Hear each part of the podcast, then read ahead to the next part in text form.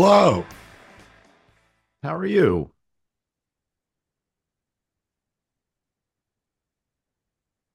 Hmm. Hello? Oh, hello. I hear you now. Oh, okay. That was weird. Did you do anything Yeah. different? I, I did nothing different. Hmm. Hmm. Interesting. Hmm. Hmm. Hmm. Hmm. Well, let's. Uh, well, we're here. We're here. Here we We're we're we're we're we're not queer, but we're allies. We've that's we what are we allies, right? Yes. Yeah. Ab- absolutely. We're we are supportive. We are allies. Um. Yeah. We're. Uh. That's that is we have our we have our our pronouns in our uh our our Zoom uh, names. we have pronouns. Um, I have a I have a poster uh, that uh, that says, "Hey, come come come here. All all people are welcome here, and I'm an ally." Nice. Um, yeah, yeah. Um, and uh, yeah. So here's here's what I got for you today. I I made some Hmm. I made some notes. Okay. You know, well, you know this one. This one's my show, and the other one's your show, right? Like if we if we had to if we had to pick, Well, it's what I, I you know, I like to think of both shows being both of ours. Right. Um, but you do the post, so we both we both talk on both the shows. But I've- on yes. this show, you do the post talking editing, and on the other show, I do the post talking editing. Correct, correct. I think that's And- a that's a yeah. clear way to explain it. But I, I like to think that well, here's the thing, Ben. Uh, it would be very hard for I think it would be hard for either of us to do either show alone. Oh, Oh, are you there? Did I lose you? Oh no, I can't hear you. I, did I may have lost my, you. uh, oh, oh, that was what? weird. I yeah. I had. Here's the thing, Ben. I, you know what I think it is? I think my microphone connection is loose because Ah. that uh, I dropped out. Hold on, well, I'm going to fiddle with my microphone. okay. because people love it when we we uh, uh, uh, do the audio troubleshooting on the show. Oh, of course, of course. All right, how about Well- now? Can you hear me? Oh, yeah, I, heard, I hear you Hmm. great. And and what was what was interesting was you said, "Here's the thing, Ben," and then nothing. then I stopped talking. yeah, and I thought, well, this could be where the show ends. Like like the last episode of The Sopranos, it, it ended with black. just, a, just a fade to black, right? So here here's the thing. Here's the thing, Ben, and and it could have been you you had you were going to reveal the secret of life because i know our listeners are really concerned about about that um it could be that you you were uh you had uh, sketched out in your in your mind like that like like that meme of a beautiful mind how how food safety will be fixed and you were about to reveal that and then uh fade to black so i'm glad but but here's here's the thing here's the thing ben um and then uh and then I don't know what you're gonna say. So please tell me what the thing was. Oh, I'm, so I'm trying to I'm thinking trying to think about what's that meme about the beautiful mind. But um, so no, what what I was trying to explain to the listeners who know this already is that we both do both shows, and it would be very hard for either of us to do either show alone. But we have divided the post show um behind the scenes production um such that you handle this show behind the scenes and I handle the other show behind the scenes. This is true. This is true. And and sometimes it makes it, it makes this this my show, and sometimes it it makes it uh makes it your show. Uh, but but it's but it's both of our shows all, all the time.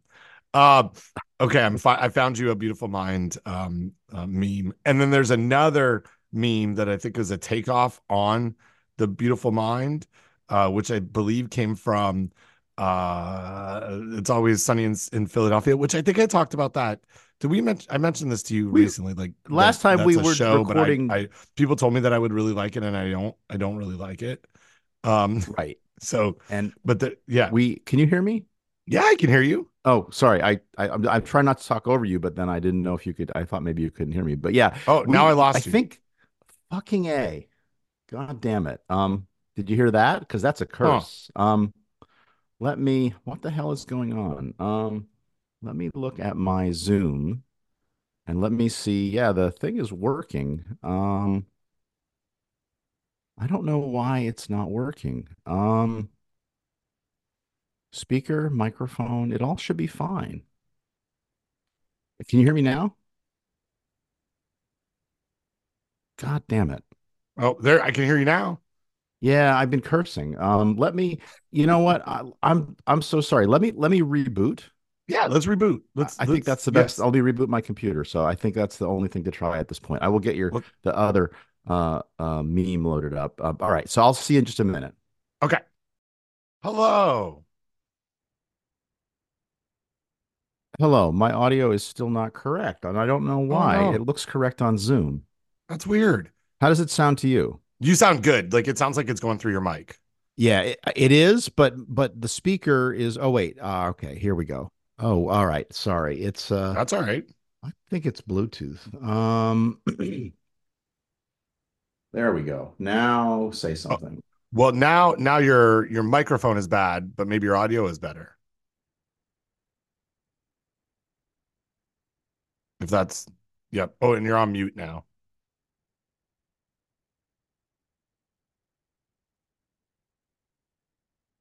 Yeah, the it's it's Bluetooth is the problem. Huh. Um because yeah, so anyway, um let's see here.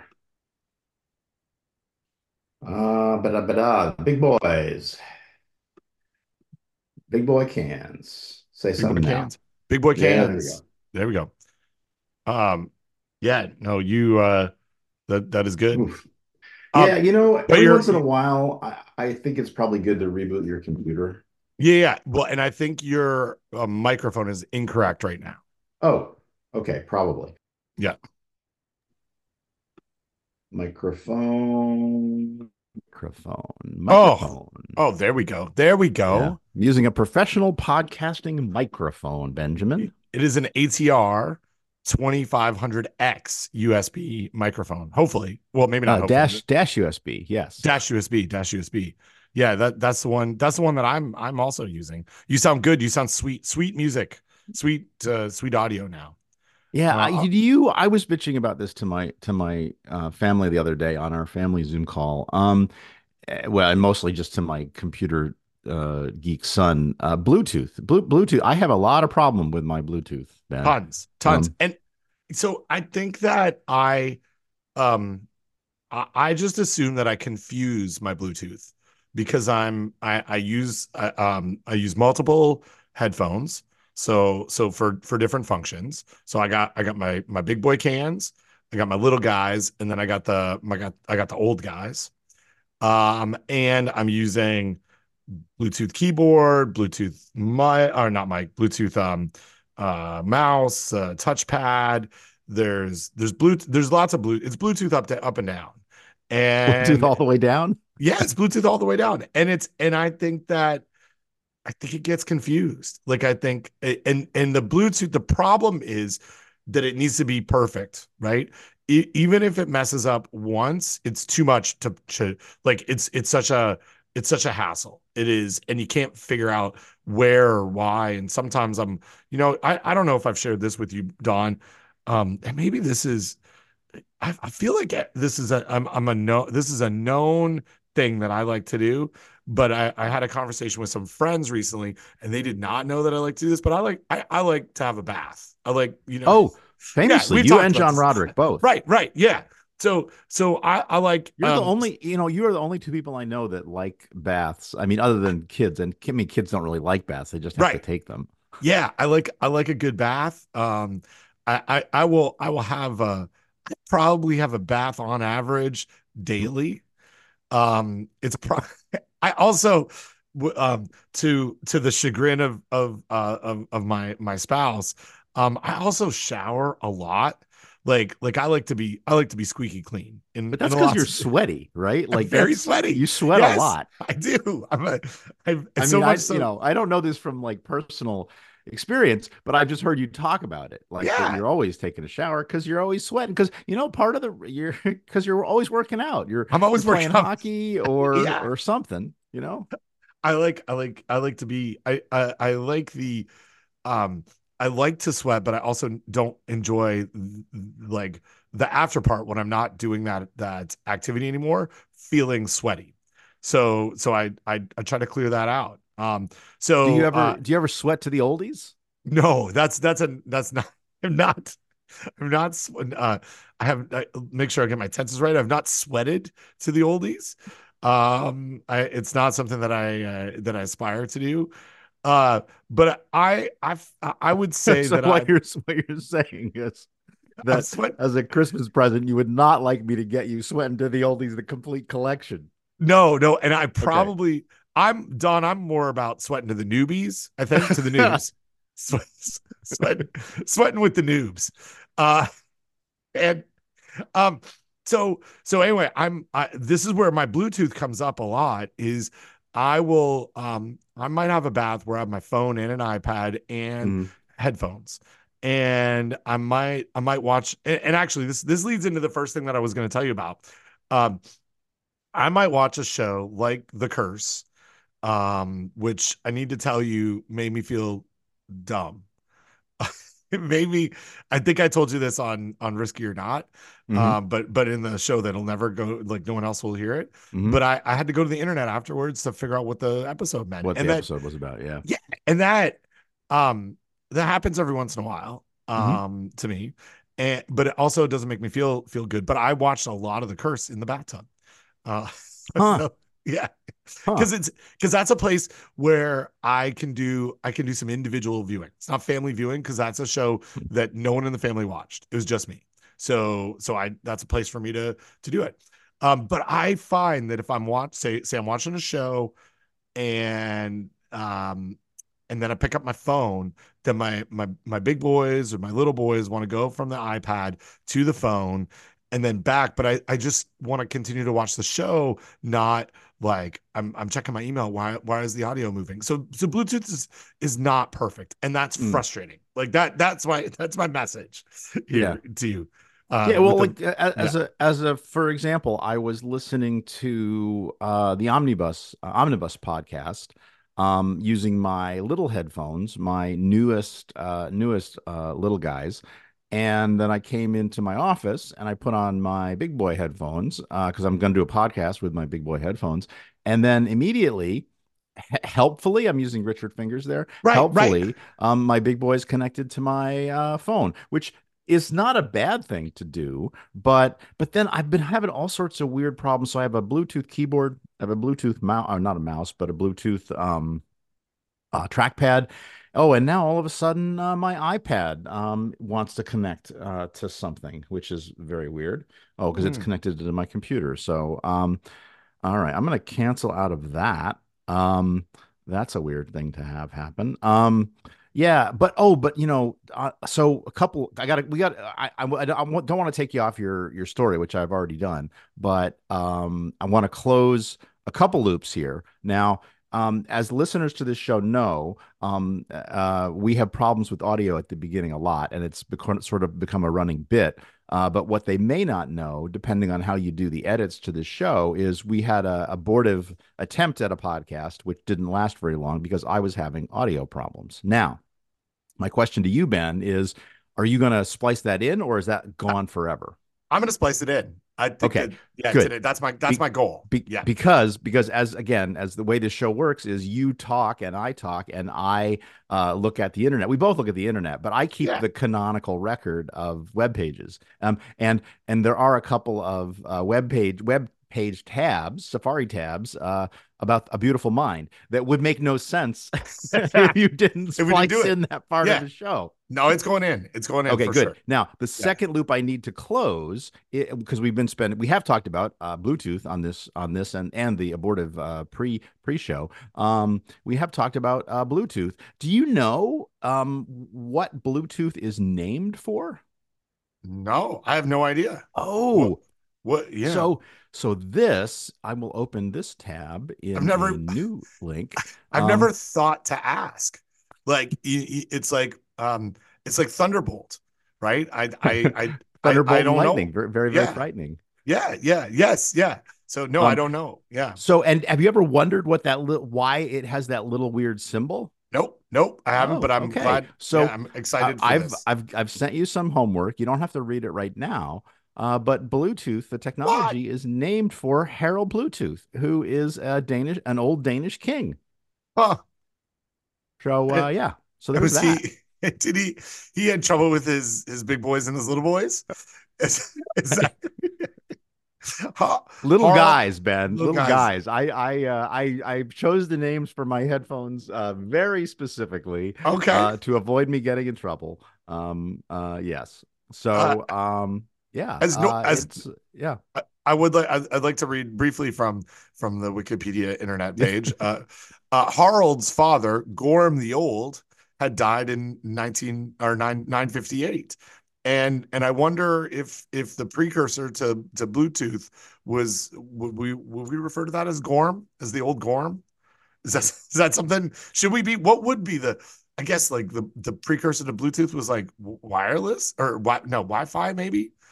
But I'm I'm gonna refer to that as Gorm the Older now or Gorm the Old. Okay. Well, go not to be confused with the Gorm, I think, which is a, a Star Trek um creature. Yeah. Or is that Gorn? Anyway. Um, Well, man, now you've done you've done something here for me today. You've given me the internet. You've given Gorn. me an the, Go- the Gorn are a fictional extraterrestrial humanoid reptilian. Oh, Um, but but yeah, so so apparently, uh, so according to Bluetooth, uh, I'm now again uh, we the show where the guy two guys read from Wikipedia. Um, according to Bluetooth's official website, Bluetooth was only intended as a placeholder until marketing could come up with something really cool.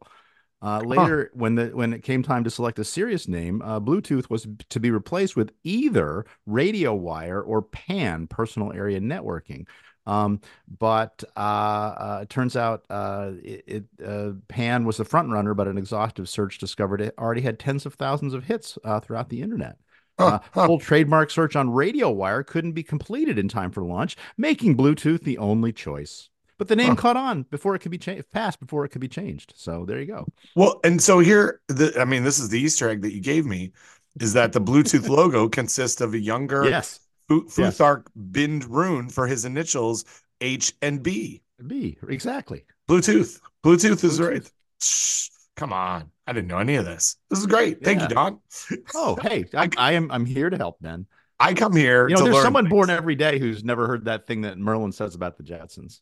This is true. This is true. That's, Um, that's that's that's wrong in like uh, three ways. It- right, right, right, right, right. Yeah. Uh okay, so um uh Bluetooth Bluetooth all the way down. Uh the the curse I mentioned.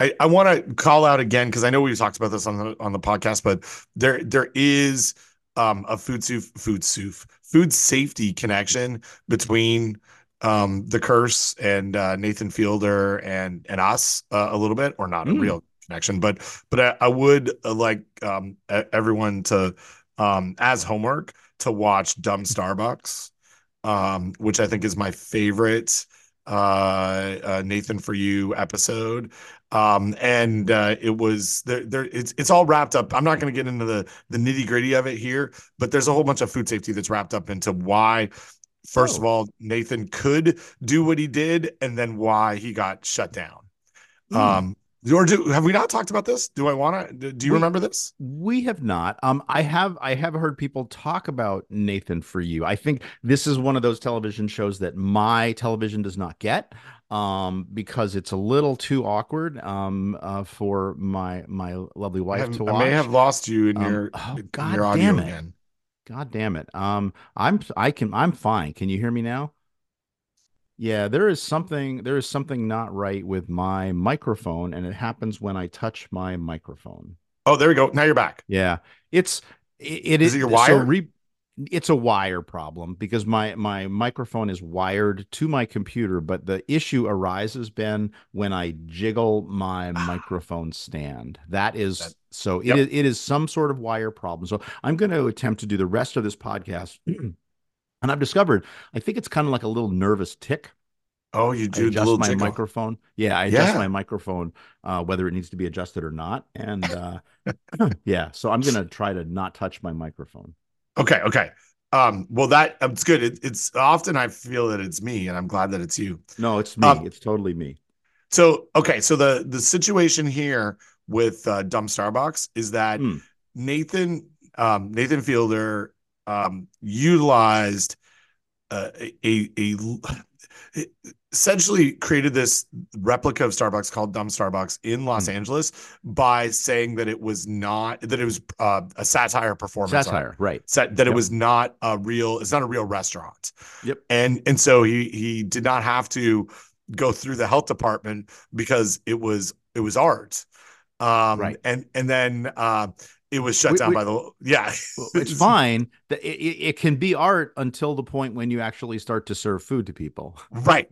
And and turns out um the the local health department um in, in Los Angeles uh then uh said um no. But what's really according to the the Wikipedia page about dumb Starbucks in LA County, um it says that the Los Angeles County Department of Health has no records of an action against dumb Starbucks. So so is it did they really shut it down? I don't know. Um but Ooh, it but could be it- part of the show. it could be right. Well, and see, that's this is where Nathan Fielder gets me. Is Yeah. it's I don't know what's in the show and I don't know what's Yep. not in the show, Yep. and it makes me feel dumb, like like Well, dumb but- Starbucks. But he he is. I mean, and I've never seen any of his television programs, but I have heard um, people who I respect talk about them ab- about it. Yep, yep. And he is he is very talented in a very weird way, right? Yes, it's and it's compelling. And he, um, I, you know, I think we we now talked about this on three straight episodes because because it took me a few weeks to go through this, but it is what I enjoyed about the show up until the end. The end and made me feel like what I enjoyed about the show was the emotion of awkwardness that and, and uncomfortability that I experienced on every episode. Um, and at the, and at the end, I, I experienced some awkwardness, but it was more about me not understanding.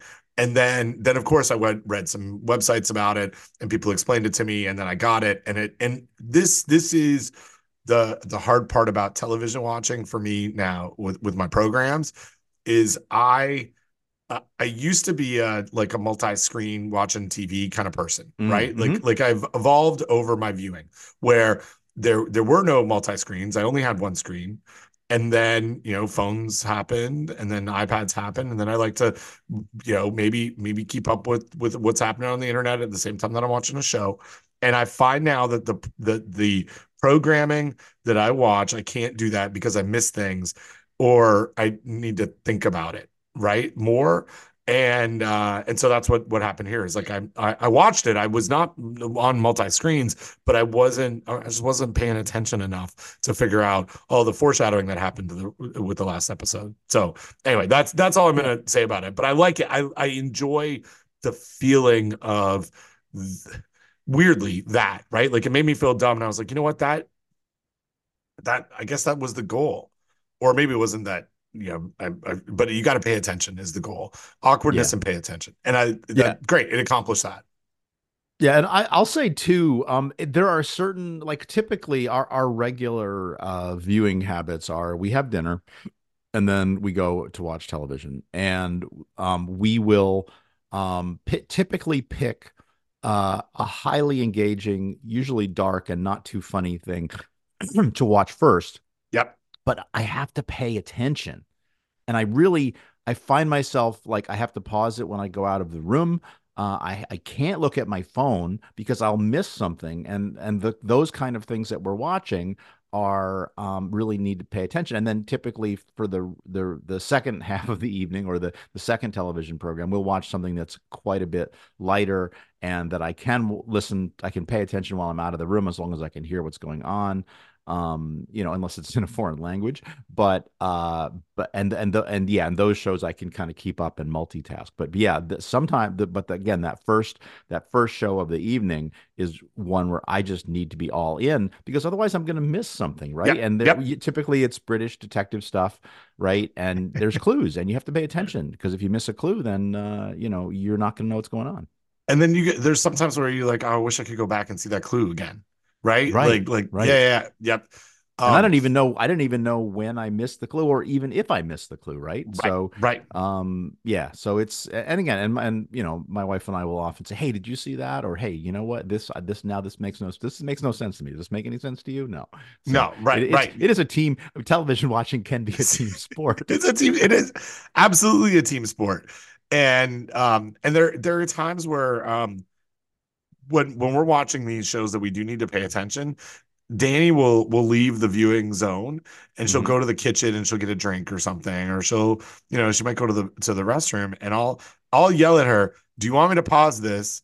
And inevitably, like inevitably, 95% of the time she says no. And I'm like, no, no, you need something, something important might happen. And I don't want to have to ex- explain it to you or you're, you're going to miss it. Like we're going to experience this differently. So I would really like to pause this for you. And it's not, and I, I shouldn't say like, it, it's not about me. I'm going to need to explain this to you. It's more about wanting to experience it at the same time and not something, oh, oh, you missed this and let, let me rewind. And it's, um, so a- anyway, let me that, let me that- let yeah. me give you some advice, Ben. What you should Yeah. do in those circumstances is just don't ask her. Just Yeah. pause it. I, That's probably well, the that's probably the the the uh, pro move. And I'm proud. Yeah, I'm. You're you're right. and some, but but you know, maybe one time out of ten, she'll come back and be like, "Why did you pause that?" So then I missed. Right, I, I did it wrong. Um, I was watching TV wrong. Uh, Well, you, no, you no. See, then you just lie and you just say, "Oh, uh, I got a text and I I wanted to respond to it." okay, I got it. This is good. I'm not So we- advocating. I'm not advocating lying to spouses. Okay, good, good. Well, we've moved into the the uh the yeah a different uh, now. Now we've moved into a mar- marriage Now it's a, safety now talk. it's a, a marital Yeah. support group. yeah. uh okay. So um now now I'd like to move to something else about things that I've been watching. Yeah. Um, but there's this is how we're gonna get into food safety today. Mm, mm. Um I I think I've mentioned to you recently, and I would say this is in the last uh two months, may uh 10, 10 weeks or so. I have been watching a lot more um of the the the beautiful game. Uh have I have I mentioned this Not to to be confused with a beautiful mind. No, that's a different show. A beautiful, the beautiful game is is what I, I believe. What I understand, some people call uh, soccer or or football. Oh, okay. I Have you- I have not I've not heard that. Oh, but apparently it's old. It's uh, popularized Yeah. by Pele, who I know, uh, who Yeah, was a yeah. soccer player, uh, uh, a, a football uh, player. So yeah, Foot, footballer, football, yeah, football. yeah. Um, so so have, have I mentioned that I'm watching a lot of soccer right now? I And- I thought you were going to say lacrosse because we did we were talking on the other show about how you need a tent for your lacrosse. Right, right, right. Well, and I haven't yet been watching a lot of lacrosse. I will start watch, watching a lot of lacrosse, but I've been watching a lot of um, I've been watching a lot of soccer on TV, and uh, and I'm I'm almost I don't know I'm I'm not I'm not fully in on the on the world of the English Premier League, but I did spend a lot of time learning about the history of why there's a Premier League and why there's a Champions League and what what happens because it's very confusing to a North American sports viewer. Um, but but it's known as um, the uh, the English Premier League, and there are other leagues. Okay, so don't the listeners don't don't don't email me or at me at, at this one. I know uh, about uh, La Liga, which I believe is the Spanish league, and then there's Bundesliga, which is the German league. But but I, for whatever reason, English Premier League is is what I want to what I want to watch. Um, well, and I shouldn't say for whatever reason. I had a we had a, a, family member who um his parents were were born my my um uh, my my lovely spouse's uncle uh David his his parents were born in Scotland. Um he is a played a, a lot of competitive soccer growing up. Came to visit us uh over the Thanksgiving break and he he's very much into soccer and it was like we got up early in the morning he's like hey do you mind if we just turn the the the soccer on? And so I watched I probably watched like six soccer games over that weekend with him. And then I realized that I I really like watching sports and uh which is maybe not a surprise to you but the the benefit of the of watching um English Premier League soccer Don is that live competitive sports happen before they happen here because of the time change so on a Saturday morning I can get up at like 7 a.m and there's like an actual game happening so I've been Oh, watching a it's lot live. of this it's live Live Yeah. at 7 a.m. US. Okay. yeah. So so I I don't have a a team yet. That's I think that's like a uh something that people uh declare um their Mm. their love for a team. I've seen it on the internet that that you know i, I you know I, I i'm i'm i'm just wa- i similar to to the world of uh, of the nfl i'm i i just i enjoy watching the uh, the games. I don't have a i don't have a, a team. But i do know that there is a team that i'm not allowed to like based on my conversations with um with danny's uncle and Mm. others who i've told people about it this um, and it's uh, they're like the the Dallas Cowboys or the um, the New York Yankees of Oh, English yeah. Premier League, right? Yeah. So it's it's it's a bang, bandwagon um, team, uh, and it's Manchester United. I was going to say the only Yes. name of a team I can think of is Manchester U. Yep. Yep. So um, here's where we get into food safety. Are you Sorry, just really, really quickly before we get into food safety and Manchester United. You know, when I think of uh, British football, there's one thing that I think of, um, uh, whi- which is uh, have you have you seen the David Mitchell watch the football clip?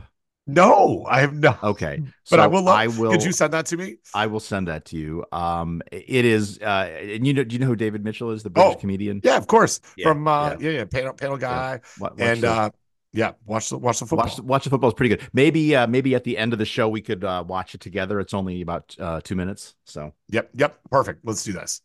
Um, okay, so uh, so the reason why I wanted to talk to you about this today is that in my uh, perusing of uh, the food safety world and news on the internet, something came across my my uh, my inbox, I guess, or my my my internet inbox.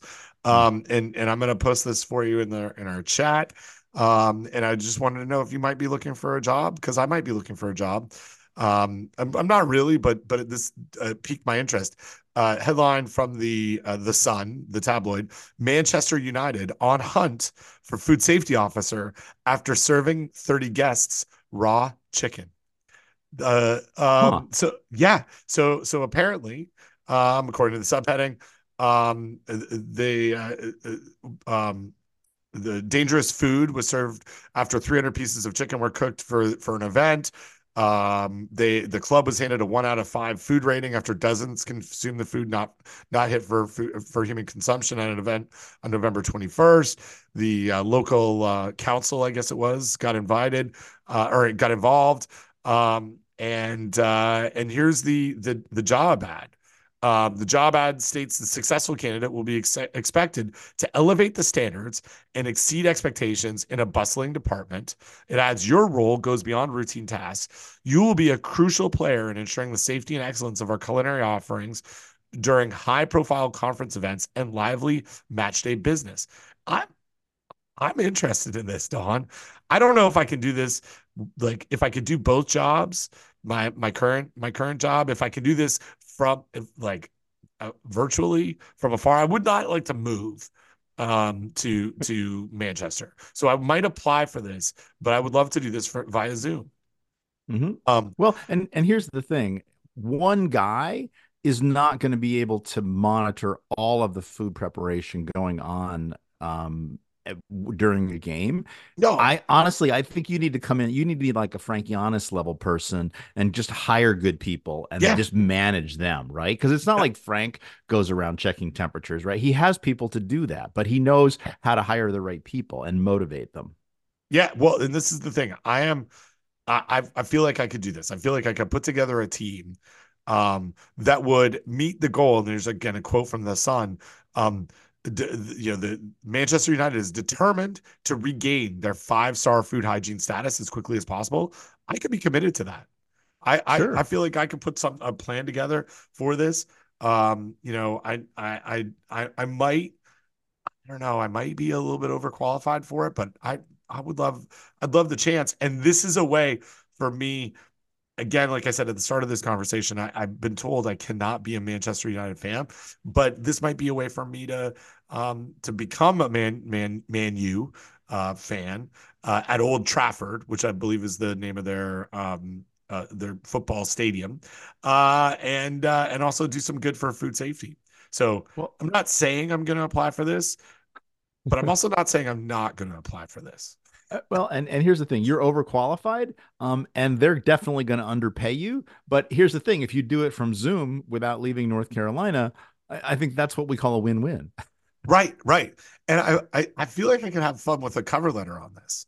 Like yeah. just talking about how I am new to the world of English Premier League soccer um, because of a, a family connection. And but I do have some I've got some background in food safety, and I think I could help out here. And, you know, maybe like Ted Lasso style, someone will oh. hire you in an effort to tank the team.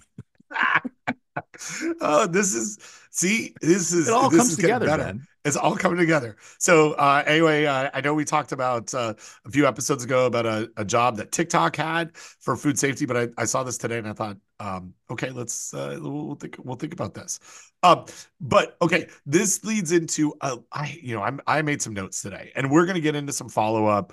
Um, I've got let's see, one, two, three, four, five food safety incidents that mm. uh, that I want to talk to you about. But someone this weekend asked me a, a, a, question, not a risky or not question, but a question that was difficult for me to answer.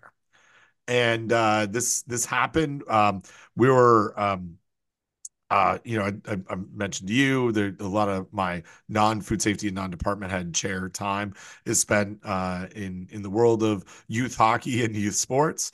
Uh, one of my kids was playing uh, in Charlotte, North Carolina this weekend, uh, and uh, it was a, a, a, relatively quick trip, but we we had some time to hang out um, with with other parents at a, at a brewery and had a you know, stimulating conversation about lots of different things. But one person who I was having um, dinner with asked this question um, that I'm going to post to you.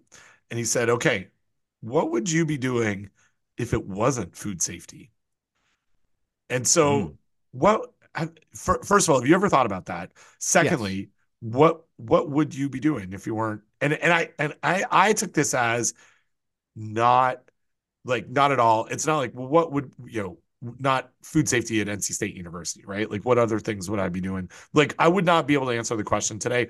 Oh, I'd be the the food safety officer for Man, Man Manchester United, right? Like right. like he was asking if I had not you know kind of stumbled on this this world of of food food safety and microbiology, what would I have been you know what what what would I have been doing? And I'm going to pose it to you in two different ways because I, I, I think about this because my you know I've got two kids who are trying to um, well I don't know if they're trying to figure out but the the system mm-hmm. places this on them at 15 and 13 like mm-hmm. what you know what what kind of attributes or skills do you should we be you know pushing you towards for the thing that you would like to do in life but the but a secondary question is hey what if you were to end your food safety world now right? So so I think I'm going to ask this to you in two ways. Are, are you are you ready? ready for it? Yep. If you had not found um and, and you know and, and, I think famously on this show you've talked about making a connection with Bob Gravani uh, and knowing the world of uh, or learning the world of food science through through that that connection. Um, and if you'd not made that connection, what would you have maybe done if you could you know predict that?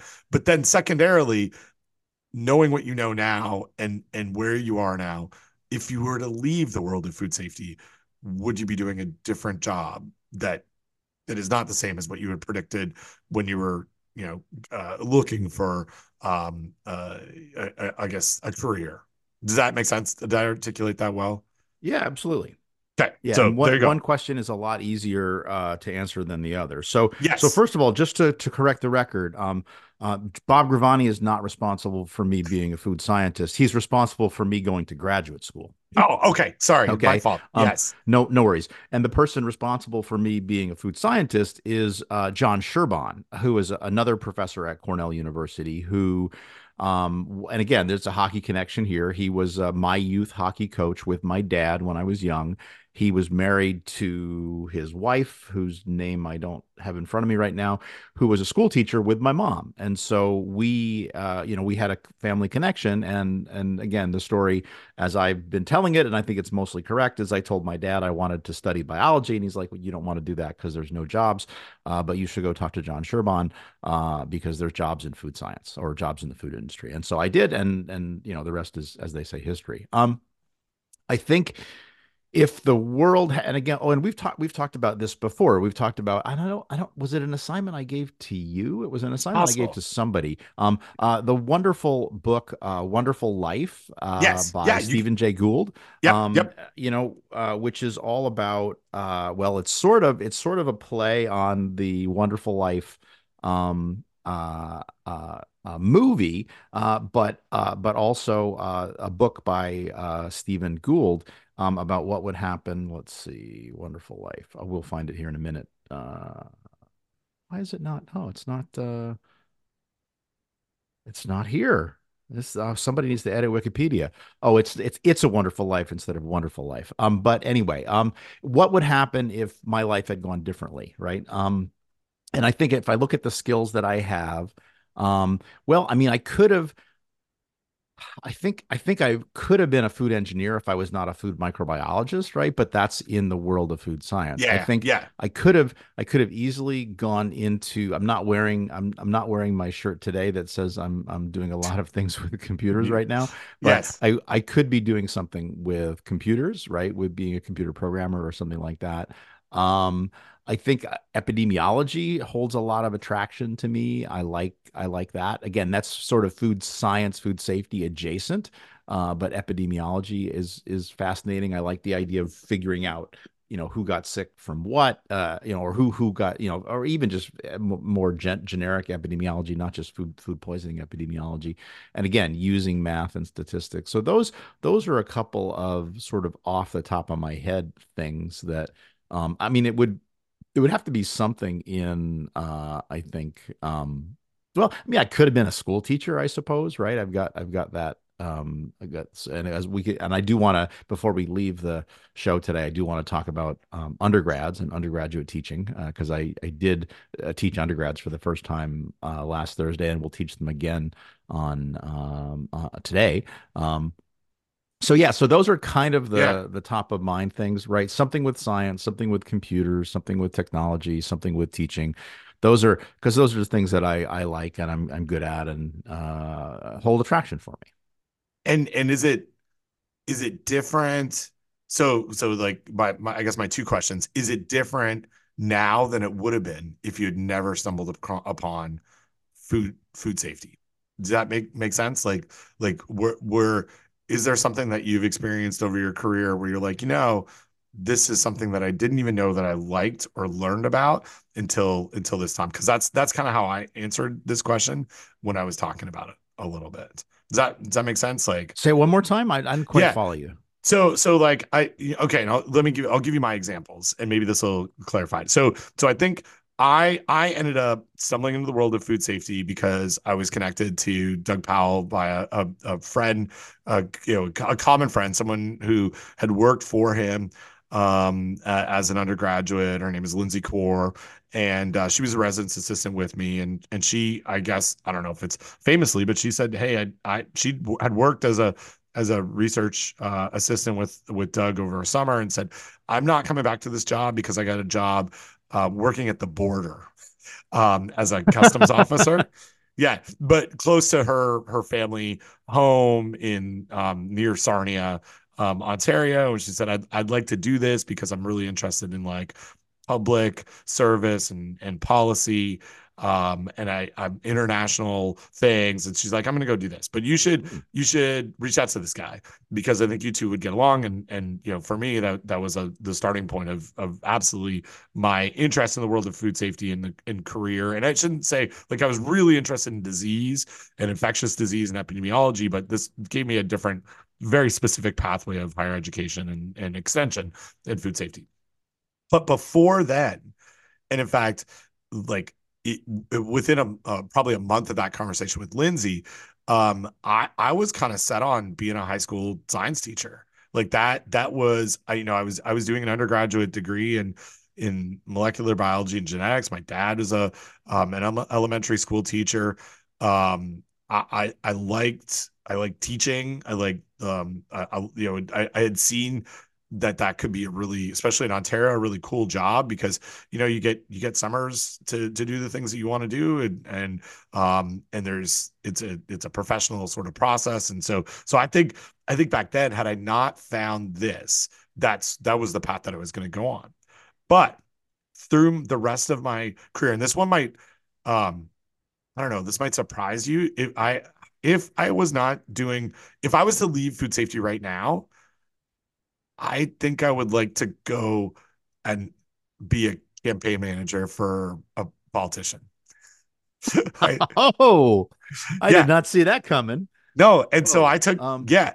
So so is that the but but uh, I'll give you a bit, bit why. So I um as when I was in uh, college, my my I I had a minor in political science, and I enjoy the game of politics right? And that the the the and, and I, will my the the the podcast and I, I think that the um the pod save america group and the crooked media group have, have fed this interest of mine because they they talk about what makes for good politics and what makes for good policy and and and in the behind the scenes game of of it right? And it is and it is a game right? Like it is a um in in my mind. And and the the the worst part of that is that that game results in real you know benefits and problems for real people. But i think i enjoy that process that behind the scenes um issue. I have no interest in being a politician at all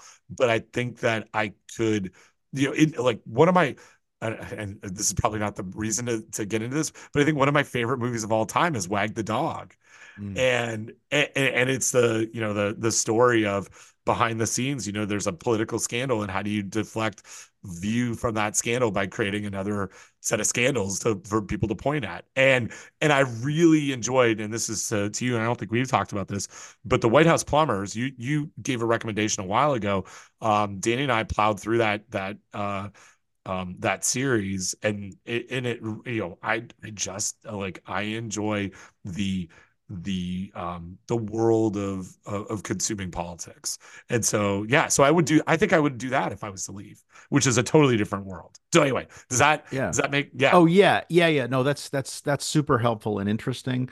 Um and yeah the only yeah i mean i and i do get what you're saying about the horse race aspect to politics. And i do on the one hand i do enjoy it when the pod save guys um nerd out about um like you know what it means and and all the politics yeah. but at the same time it gives me it, it, it make gives makes me uncomfortable because it's it's it is it is real like the stakes yes. are real right um and yeah and it makes me think you know again in terms of like the things that i like if i was going to go and do something um you know something with like like solving mysteries, right? Crimes. Yeah, uh, yeah. But the problem is, again, my knowledge of that, I know enough about how science is portrayed on television to know that that's not the way necessarily it actually works in in real life.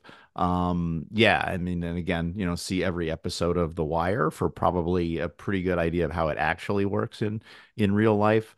Um, I do I do like the idea of studying like large organizations and figuring out how they don't how they're not working and trying to make them more efficient. So something with something with yeah organizational efficiency or organizational yeah. inefficiency and again it's not not to be a, a productivity expert but you know again you see well like you know again going into business and studying like six sigma and process improvement like all of that is is is very interesting to me. So I could imagine things I would do that would keep me interested and entertained and stimulated if I was not in food science and food safety. But I mean, let's hope I never have to do that because honestly, I mean, I've invested a lot of time in learning yeah. a lot of stuff.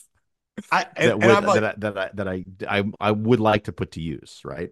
Yeah, I mean, and, and that was I think that was what struck me so so much about this question, right? Is like, well, I'm this is what I like this is what I do. Like I'm I'm I'm very very unlikely to to go into the world of political campaigns right? For for a variety of other uh, of, of reasons right? Um but but it would be and and i wouldn't you know the the that question of like if you had to do it all again would you do it would you do this? And it um or would you do it the same or differently? And i think i would do it the same. I've really enjoyed the the evolution of the things that i that i get to do and and there there are lots of times where i'll have a a conversation with someone or an opportunity comes up or I'll get to go somewhere and I'm like, I can't actually believe that this is what I do. Like this is part of the the life that that I get, you know, that I get to um that I get to live.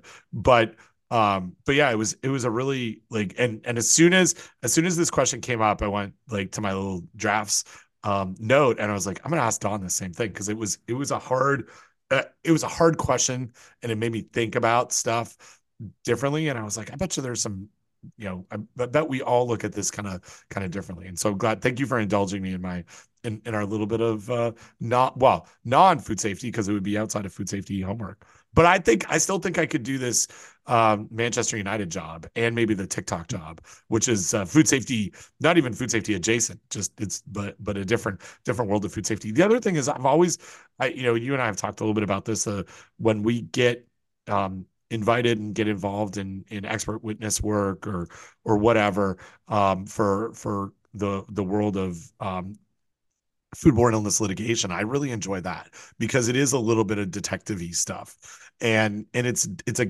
it's um, a, a role that we don't play in our normal in our normal lives um, and so it's I, I find that very um, uh, academically interesting to to look at you know sort of this idea of like more likely than not uh, and and being able to weigh in uh, on a on an expert opinion for something that there's not a strict like um there's not a uh, something in the literature that points to the answer, right? Like there's a lot of unknowns in foodborne illness outbreaks because you're you're going back years sometimes um, to figure out what happened that led to the to the illness, and I I find that very um, uh, I don't know, I uh, stimulating, like uh, academically stimulating. Yeah, yeah, for sure. Um, okay, so let's go back to my to my list, um, which now is now is entitled "Sweating to the Noobs," just so you know. Uh, okay. Um, let's do the. This one came up for me. I'm going to send you a little a link. Um, did you did you hear about the one where um some glove remnants ended up in uh some shredded cheese? I did. Oh, this is the kind of stuff that again people um, send send to me um, and and and ask this you know this question: How could this happen? Right? And I've got like, is the answer, Ben. Yeah, Easily. I got like five different ways that this could happen. Yeah. Um, but but I but the the most gory way is that what I'm glad about is that it's not just there's no fingers in yeah. the gloves. Yeah, that it's just a glove remnant, not yeah. a not a glove yeah. hand remnant. Yeah. Uh, so uh yeah, we'll link to this in, in show notes. But uh, shredded cheese recalled over glove remnants and product. This is from uh, Food Safety News, but I think that there was a recall alert that FDA sent out. Uh, Biery che- Cheese Company of Louisville, Ohio, is recalling Members Mark mild ch- cheddar fancy fine shredded ch- cheese because of foreign material. According to the details posted by FDA, the recall was initiated on December 18th, um, and it's because there was, uh, know, a glove. So, yeah, like, how does it happen? Probably someone drops a glove in by accident and then it gets shredded you know that's my that's my guess or and this is something goes back to um, a risky or not episode that we did a while ago about um, pockets or pockets risky or not you know mm-hmm. it could mm-hmm. be that you've got a, a, a pocket a shirt pocket and that you took some gloves off and it ended up in that shirt pocket and then someone leans over a production line or something pre-shred and then all of a sudden it gets you know this glove gets shredded up and ends up in in bags of of shredded cheese. You know, again, that's those, those are the two ways that I kind of answered this. Uh, um, how could it happen? Um, yeah, I mean, somebody could have taken off a glove and set it somewhere on a, a, food contact adjacent surface, and it got knocked off. You know, um, uh, that could have happened. It could have gotten uh, grabbed by the machinery somehow, yep. and thank yep. God it didn't pull off somebody's hand, but just pulled off the glove.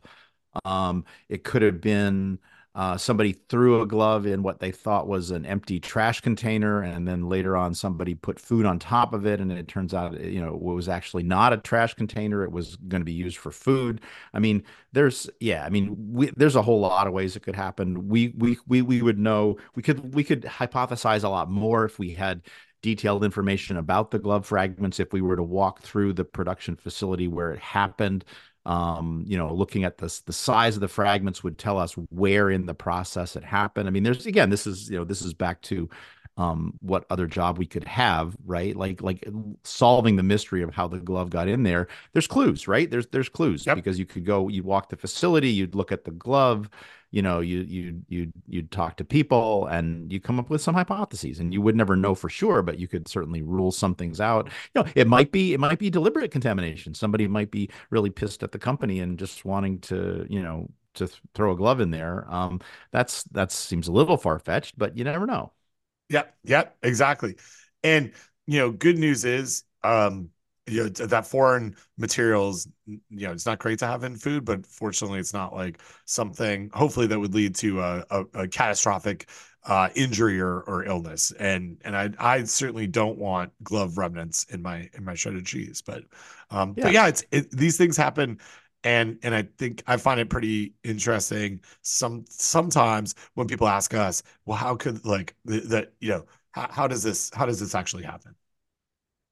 Um so, um, so we've got that. Uh, one another one that I wanted to talk to you about. We had a little discussion, um, in our in our secrets, uh, you know, top secret text channel, uh, with our friends uh, Linda Michelle about um this one that's coming your way here in a second that I also would like to get your take on. Um, and uh, it was uh a recall that happened in Canada, where my my my home home country, uh, where uh, there was some uh, frozen corn that's that had some salmonella in it. So, um, Gentro mm. Foods Incorporated is recalling Eagle brand corn frozen from the marketplace because of the possible salmonella uh, contamination. The call was triggered by CFIA test results. So, uh, how I read this is that the Canadian Food Inspection Agency was doing some routine sampling of food. Um, mm-hmm. or had reason to think that they might want to test some something, uh, and then found some salmonella in, in, product, and then it led to to a recall. There were no illnesses, but um, yeah, this one. Um, so what? Uh, this this one uh, to me is I think more of a concern than if I found Listeria frozen uh, fruits and vegetables. Yep. Uh, so because because of the like low low mean infectious dose compared uh, from salmonella compared to to listeria.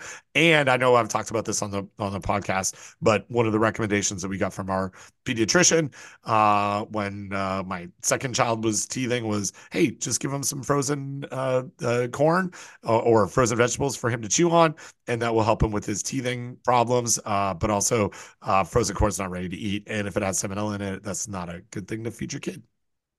Yep. And if you cooked it, um, uh, it wouldn't be good for teething anymore. Right. Right. Would not would not be. But this is like so. I know we've seen a bunch of recalls linked to frozen fruits and vegetables for listeria. This is the first one that I remember seeing for salmonella, and maybe it's just because I'm, I don't know, I, it all it's all a blur to me. But the, is that did that surprise you a little bit here? It did. It did because when it's a, when it's a frozen food uh, being recalled uh, for bacterial contamination, it is almost always listeria. And again, there's a couple of good reasons for that. Listeria, it's listeria is not ubiquitous, as uh, Joe Frank once uh, corrected me, but it is out. It is out there in a lot of food processing plants and it does not cause more illnesses because again as you say it is uh, it is a high median infectious dose pathogen. You need relatively high levels even for immunocompromised people you need relatively high levels to cause illness at least according to all of the published data on dose response models. Whereas those same sort of dose response models for salmonella indicate that uh, you don't need very much at all. The good news for the frozen food industry is that we don't have salmonella in frozen food plants very much. Um, people uh, probably Uh, I don't know if people test for it, but again, it's probably not there. Um, or if it is, um, it's it's not uh, as uh, nearly as widespread as listeria. And so, yeah, it's uh, it's a mystery. I mean, I wonder, yeah, I wonder what we what what uh where it came from, you know? I mean, certainly it could be in it, it almost almost certainly it is in raw corn, right? Um, because corn, I don't know if you know this, Ben, even in Canada, uh, corn is grown outside, Yes, um, yes. which is where we keep the salmonella most of the time. Um, and and birds And can poop out salmonella. It can be it can be present in the the agricultural uh, environment um, and it could certainly get onto the raw material. Uh, corn is uh, blanched as part of the uh, uh, freezing process, and so it is given somewhat of a heat treatment. Uh, so it's a little bit it's a little bit puzzling how it came to be there. Uh, but it would be it would be interesting to talk with our, our good friends at AFI about this in, in more detail. But doesn't it's it's it's a rare event. It doesn't it doesn't surprise me because it's certainly theoretically possible. And again, you know, food processing plants uh, they clean and sanitize and they they work on this stuff. So it's not um, um, it's not a common occurrence. And I yeah, to your point, um, I don't know of any other examples of of where frozen. I think we've had frozen food recalled because of salmonella. I'm not sure I've ever heard of frozen corn being yep. recalled. Or or other frozen vegetables, I don't think, but I could be wrong on that one. Right. Um, so yeah, and I, this is where where I wanted to also talk a little bit about. Um, you mentioned the blanching process, which is, you know, if we think about salmonella, and this is something that that I I you know learned from you, and I know we've talked about. Um, salmonella does pretty well in dry heat, right? Like it, you can you can stress the salmonella cells. Um, then they they kind of get preserved a little bit um and especially in like a uh peanut peanut roasting process where you've you've got a dry heat then it goes into a high fat um uh product. It you we we certainly have seen a number of illnesses linked to to those you know nut butter and and and other low moisture food products. But the blanching process is, is a it's a wet it's a wet heat. And hmm so so to me um yeah again like we'll put our speculation hats on here um, but but either we've got an improper or incorrect blanching process, but more likely it's post blanching contamination. Because I think that what you would see with an incomplete or improper blanching process, or even if you skip that, is that the product itself would be terrible because the reason why we blanch it is to inactivate or, or um, the enzymes that Right. are like hap you know they're still churning away on nutrients well not nutrients but i guess churning away on um inside the the corn kernels them, themselves and and changing the the quality of the food. So so i would you know you, i i feel like you would have a different indicator before um you know salmonella. Um so so it, to me it's like something else further in the process that probably went wrong. Um whether it's like a, a rinse and there's a water contamination or or whatever. But it's just it's a really interesting one to me because of that. Because just seeing and knowing the process and being out there uh, numerous times in in uh, frozen vegetable plants and be like, this, I don't. It's hard to it's hard to imagine how salmonella. Like you, you mentioned the the production side of things. Um, yeah, I mean, if there was a lot of salmonella that came through and maybe the blanching process not validated against salmonella, maybe that's the the case. But I I feel like it's probably something further down the processing line. Yeah, I, I- yeah, I, I think it's unlikely to be blanching survival, and it's more like most likely to be post-process uh, contamination. So yeah, Yeah. yeah. So Although interestingly, in the so we'll link to this article uh, from Journal of Food Protection 2017. Uh, um, uh, uh, uh, senior author uh, Donna Garren, thermal inactivation of Listeria monocytogenes and Salmonella during water and steam blanching of vegetables.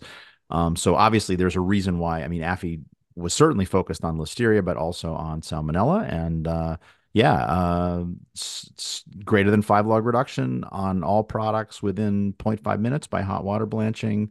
Uh, yeah, steam steam blanching within a couple of minutes. So yeah. Yeah. Yeah, yeah, right, right. right. I remember that that one uh coming out and that's that's why this one truthfully that's why this one surprised me, right? Like that this is um you know, I can see that there's probably more niches in uh, a processing plant for listeria than there are salmonella.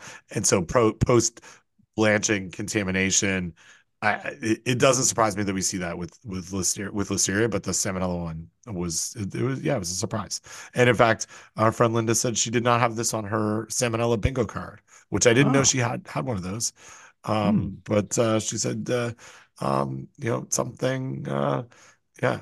Uh, as they say, I didn't have salmonella on corn on my 2024 bingo card, which was which was a good, yeah. Uh, yeah that was yeah. good. That did, was a good text. I, I, did. I'm doing a little bit of Google Scholar uh, searching here. There's a Salmonella typhimurium outbreak associated with frozen tomato cubes at a restaurant in Finland. But again, that's different, right? That's yep, tomatoes yep. which have been linked to salmonella. It's at a restaurant. It's not. Uh, it's not in a food processing plant. Um, yeah, not a lot out there. There, it, there was uh, an article uh, published in IJFM occurrence of listeria and E. coli in frozen fruits and vegetables uh, collected from retail and catering premises, but that showed up in my uh, salmonella search because of a salmonella outbreak uh, that the authors reference. Let me see. I'll highlight. Find it here. Yeah, go ahead.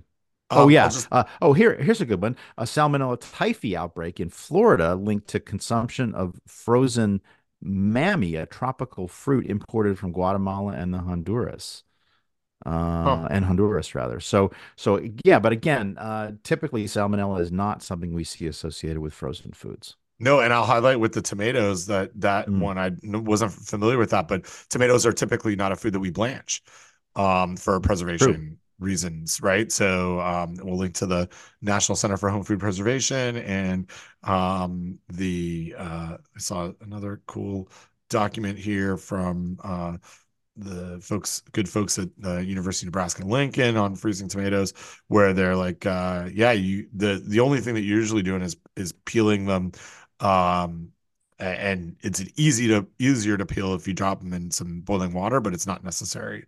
Um, so yeah, and yeah, so good, and, and I mean, good, good, interesting one for for us to talk about. Um, um, I know I got a, a big topic that I want to get into here. Um, let me go back to my list and see if there was anything else surprising. Oh, did you see this? Uh, um, okay. While we're on a, a salmonella conversation, uh, I'm going to drop two recalls um, in into your um, into your chat, and again, talk about a concept of um, that we've talked about on, on the podcast before, but of uh, recall creep. Okay. Mm.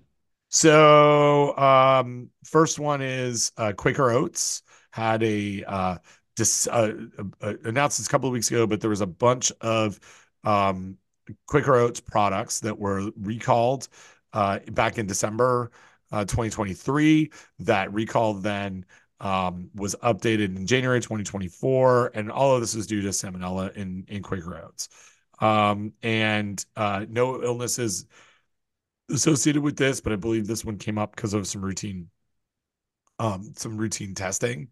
Um, and so a whole hmm. bunch of Quaker products, and these were all um, like granola bars. Then um, if we fast that was the original one in december. Let's fast forward uh, a, a, little bit here um, and about their expansion. So now there's some more bars that get recalled cereal bars and some cereals um, and some instant oatmeal. Uh-oh now that so that was january 12th then now what i would expect to see happen um, is that the products that um, that Quaker didn't, you know, make themselves, but the granola was used for, or those oats were Oof. used for. Yep. Now leading to other uh, outbreaks as it kind of goes through the recalls. Yeah, recalls, not not outbreaks. Thank you for that correction.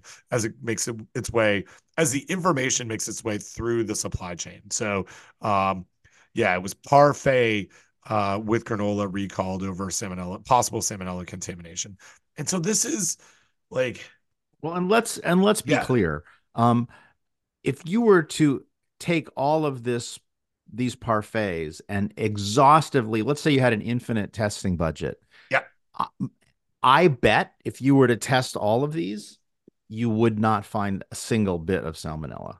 Yep. Right? But, because yep. because it's again it's all about so the initial problem is again probably retail sampling by public health right they find the organism um, and then it goes back to okay, well, it came it came from this plant, it came Yep. from this batch of raw ingredients, and so Quaker, uh, again, in an abundance of caution or whatever the phraseology they want to use, they're like, okay, well, this is all product that is implicated by that one positive. This is all product that is implicated, um, and then and then recall creep starts to happen for a variety of reasons, including if if FDA goes to the facility and says, well, you know, you said you had a sanitation clean break.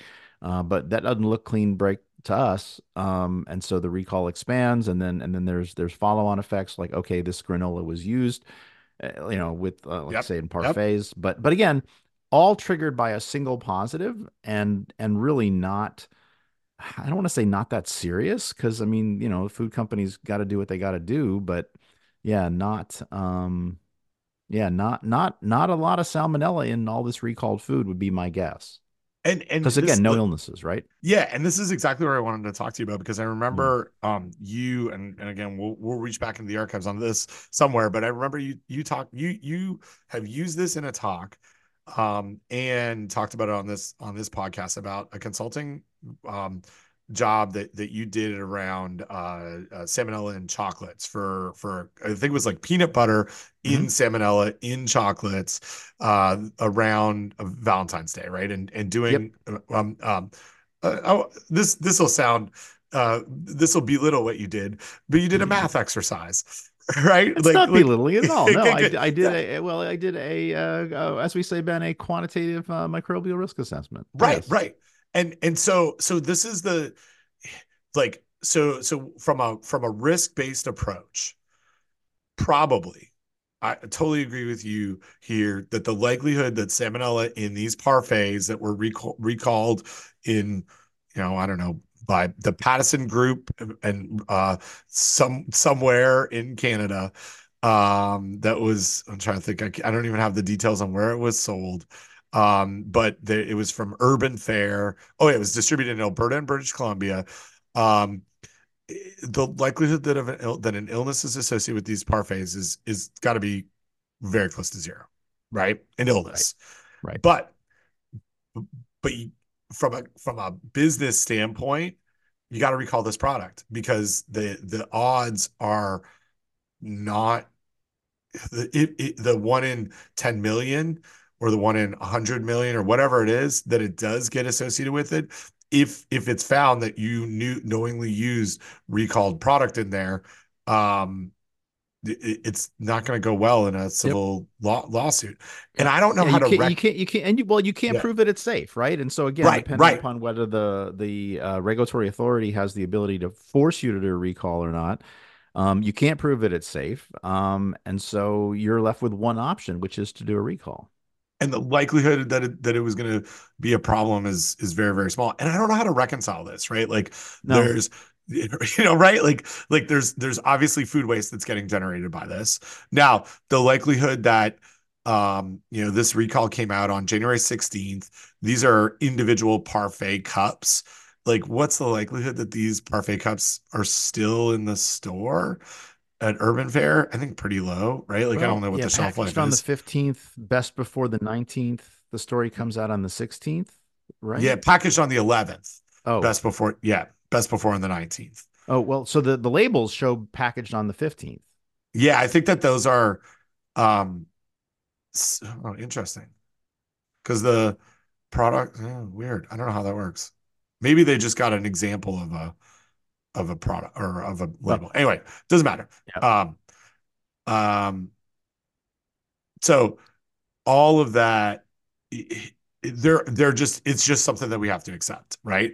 Like it's it, there and and I oh, don't no, no. think oh, no, no. yeah. So the so the the products were recalled on the 11th, but here and here's the thing. Oh, so I see what's going on. Pattison Yes. Food Group, Yeah. shame on you, because you this Yeah. product was recalled on the 11th, but Yeah. you used it on the 15th. Shame Up on you. up until the 15th, Right. right? Right. Right. Or yeah, yeah.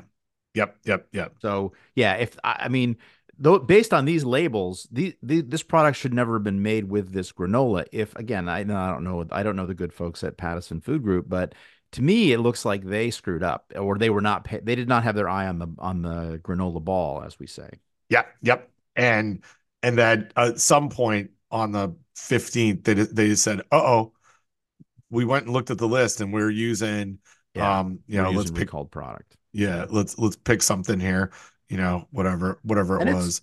and it's hard, right? Like it's Yep. it's super hard for and again, you know, again, I'm not I'm going to bash the company on the one hand, then I'm going to, you know, offer them some some consolation. I mean, it's hard, right? There are recalls that come out every day, and Yep. it is almost a full-time job. And I, my guess is, Ben, I'm thinking this is this Pattison Food Group is a pretty small operation. I don't know. if you ever heard of them before? No, I don't know Um, anything about them. so Yeah. I'm I'm thinking maybe uh maybe they just again they have probably have one person who does quality assurance Oh. for the whole company, and they got a lot to do, including uh look and see what what recalls are happening. Well, Don, Don, let me I, in a twist, in a um, in an Oh, interesting Uh, twist here. Canada's largest Western-based provider of food and health Uh-huh. products. yeah, the 60, Okay, well, 62 62nd largest company in Canada, 10.1 billion dollars uh in sales. Um they uh yeah, they, they've got okay, some some Now, stuff. the the game that I always like to play, and uh, we can play this game right now. Uh, oh, shit, I just I I cursed and well, I, I moved my microphone and I cursed. Can you? Oh, well, you're me? good. Yeah, I hear you. I hear you. You're good. right. I'm nervous tick. Move the microphone. Not don't do that. Bad, bad. Um, Bad, bad. so uh the game that I like to play, Ben, um, is called Are They a Member of IAFP or Not? Yes, yes. And so, so I'm I- gonna go search the membership directory for Pattison Food Group. yep. And I can I give you a few things to look for Sure. as well? Um oh. Uh-huh. yeah, uh, uh, um, Urban Fare.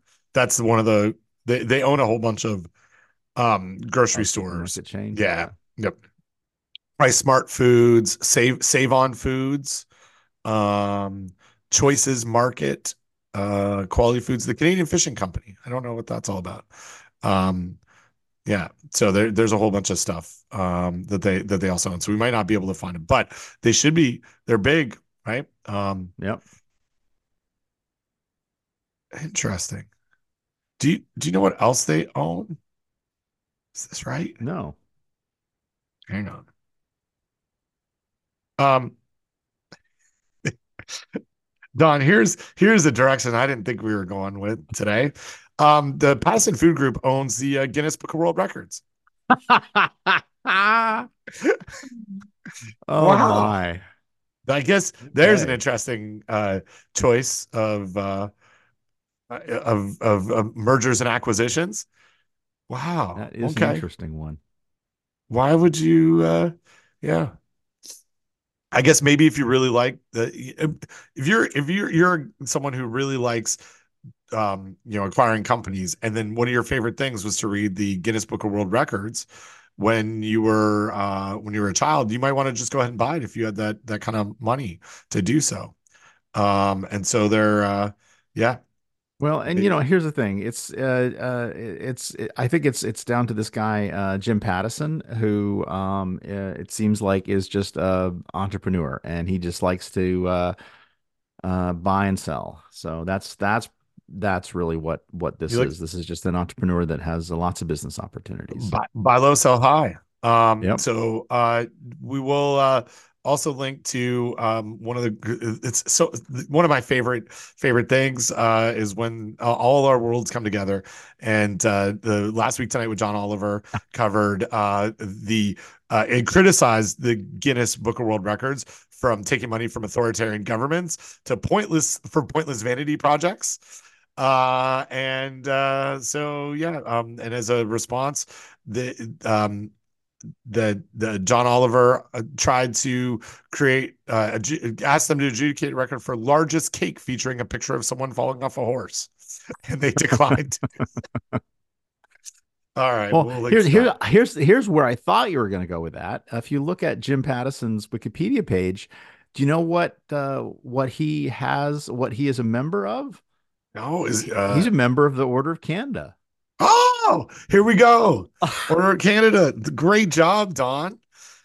Um, so uh, let, let's go because this is all public, right? Everybody knows yeah, about this. I think so. I don't Yeah. know. it is Um, now. We haven't said his name yet. We haven't said his na- name yet. Um, uh, so uh, let's see if I can find a link to this.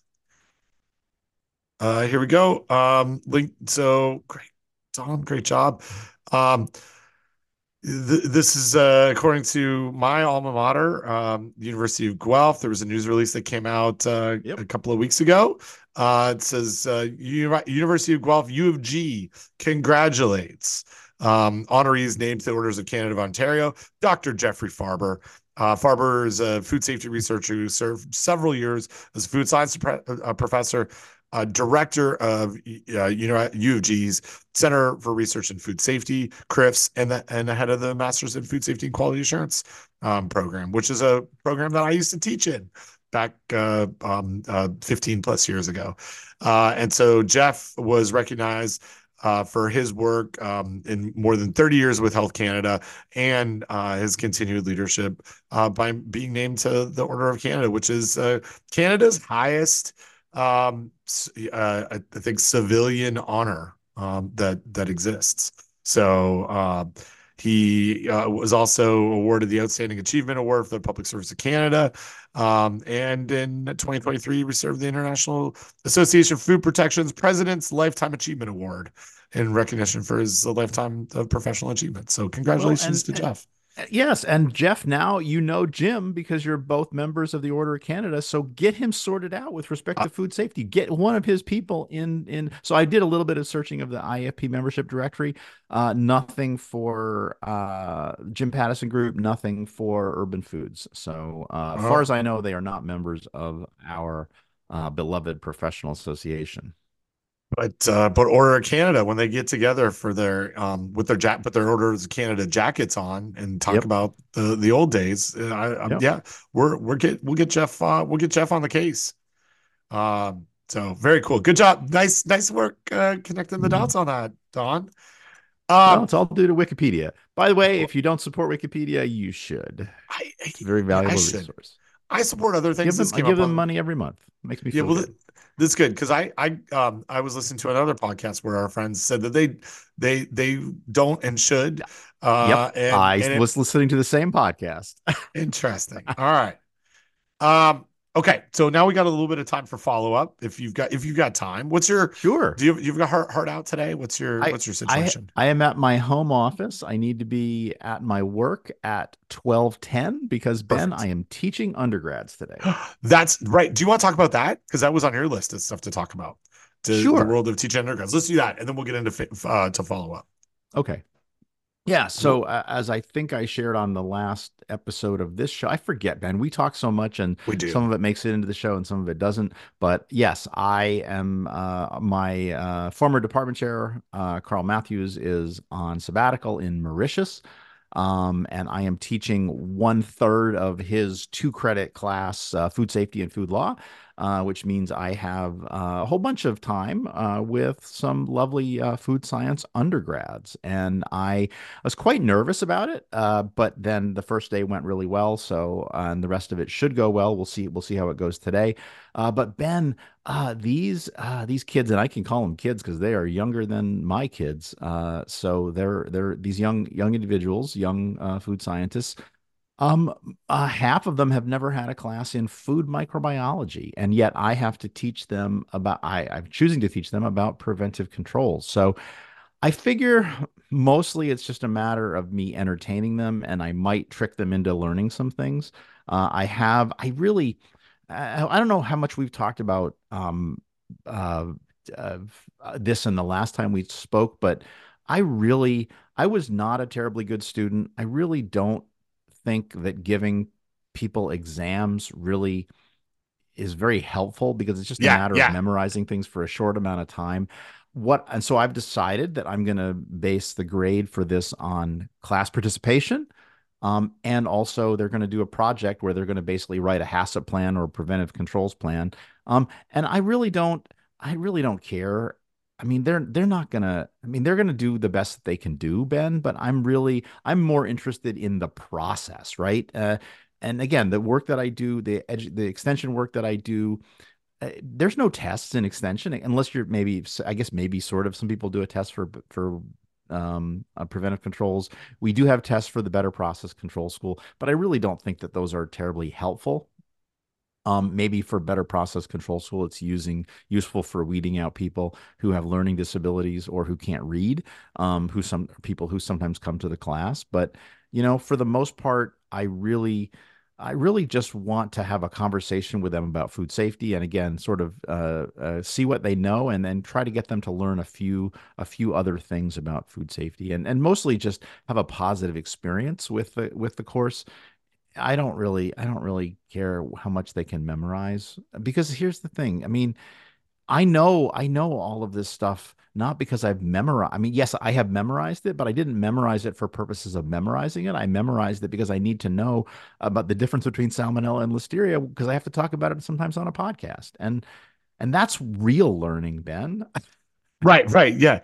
Um okay, so this um this makes me think about something that that I tackled a while back. Um as we had a we we had an opportunity that that didn't pan out, but uh, someone was uh, was uh, maybe going to join our department, working in the area of AI in educational assessment. And so I'm gonna I'm just gonna provide a couple of links because I you you bring up something that I'm fascinated with because I absolutely agree with you on my my n equals one personal experience mm-hmm. and and that that is uh, and and it it goes kind of goes two ways on this. One, as a student, I felt that the way that I was being assessed did not um, uh, demonstrate what I what I knew or or or the skills that I that I might have been um, asked to create as part of the um, the learning objectives of a course. Um, and and that exams or even projects were getting at something as a proxy to the ability to do something.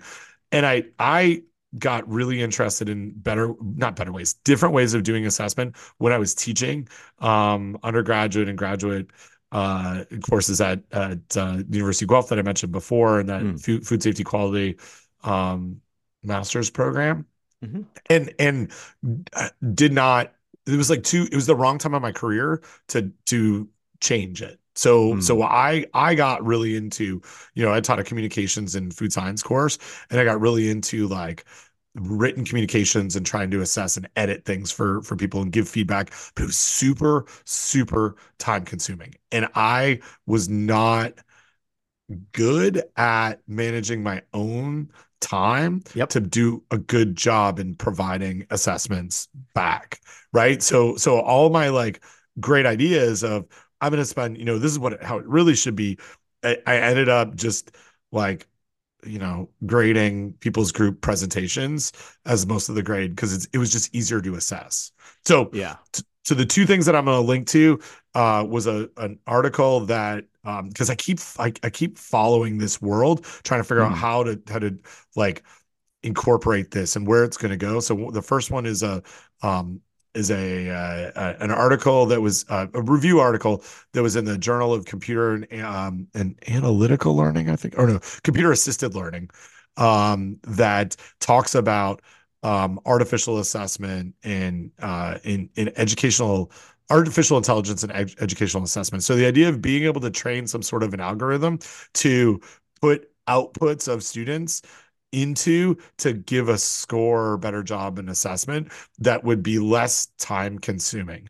And um, the thing that I took about this it, it, is that we're okay that there is advancement, but we're not. It's not ready for prime time yet. Hmm. And then there was mm-hmm. another paper that um, I really liked, and and I was asked to put together a um, a, a um, Uh, I guess a summary of a position for a cluster hire here that we may or may not have about how we use AI in in our college. And so i i use this a little bit as a background for it. And i thought it was a really cool idea that outlines what i would want a faculty member to be able to do Hmm. um in in this in this area as we kind of move move forward. But I, I think it's like i think there's something here and i think we're gonna get there.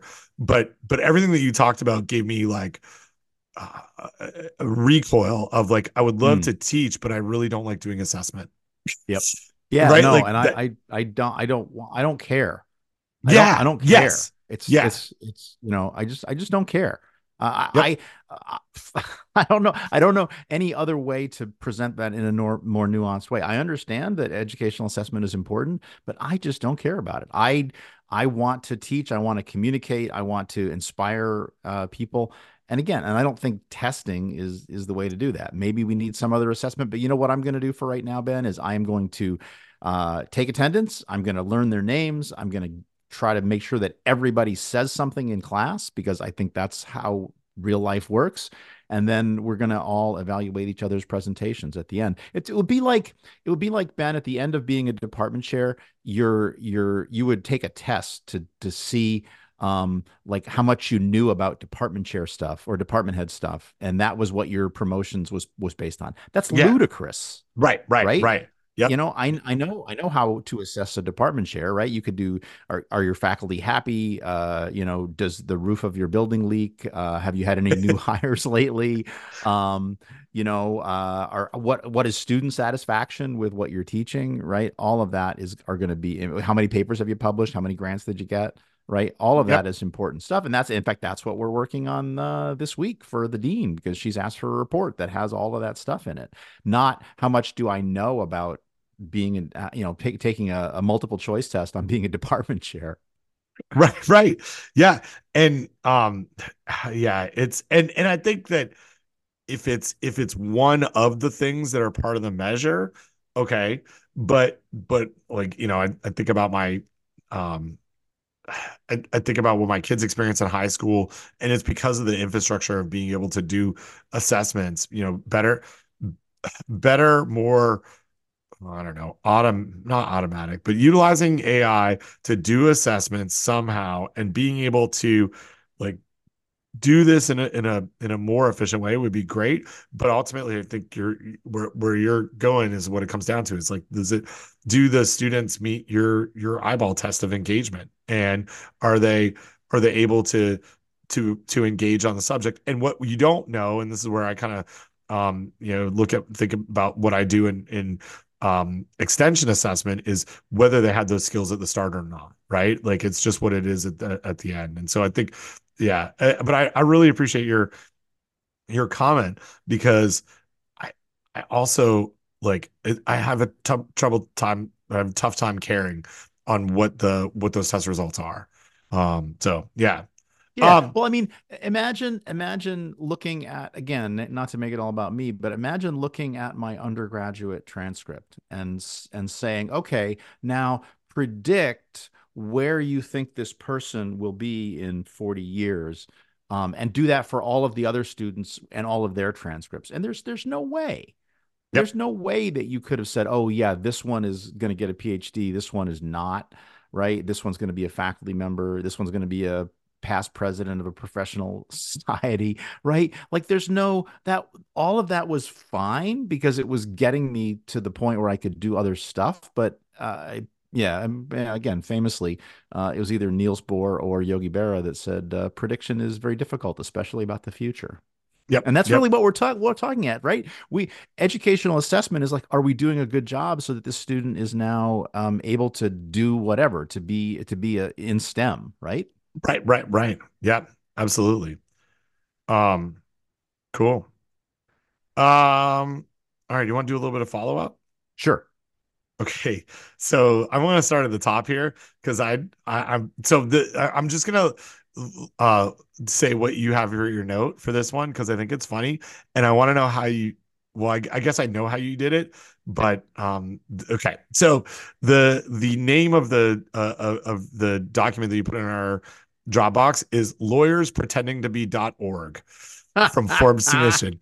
And so I'm going to read the message that we got yep. through our yep. food safety talk. Hi there. My name's Sharon Links. I came across the helpful information you shared at foodsafetytalk.com and was wondering if you were open to open to adding a new resource to that page. And in I guess indirectly we might be doing this. So um, mm, I work not if we don't link to them. Fair enough. I work for an organization called Keep Food Safe we support individuals who have fallen ill due to contaminated food. that's a really interesting thing to say, right? Don, I'm gonna mm-hmm. step outside of this. What does that mm-hmm. what does that mean? Support mm-hmm. those okay. Recognizing that foodborne illness can lead to severe consequences, including hospitalization, we are committed to educating the public on current food outbreaks and promoting safe practices for both food service companies and consumers. By proactively addressing outbreaks and fostering awareness, Keep Food Safe aims to maintain trust in the food we consume. Check out our advocacy site below. Um, and so they sent a link to that. Um, yeah, we won't we won't link to this, and and if you want to find it, you can Google it. Um, what's important to us is providing resources and help for those that have been affected. I think our advocacy site could be useful, a useful addition to your page for that reason. If you agree, would you consider sharing a link? Um, we've considered it, but so and when you go to this, no, but you know what yeah. we will link to is food safety news, um, yeah. which is a dot com by the way, not a dot org. Uh, and Food Safety News is spar- sponsored by uh, Marler Clark. Uh, so that is uh, Bill Marler's um, law firm. Um, uh, and yeah, if uh, if you got sick with food poisoning, I would say contact um, Marler Clark.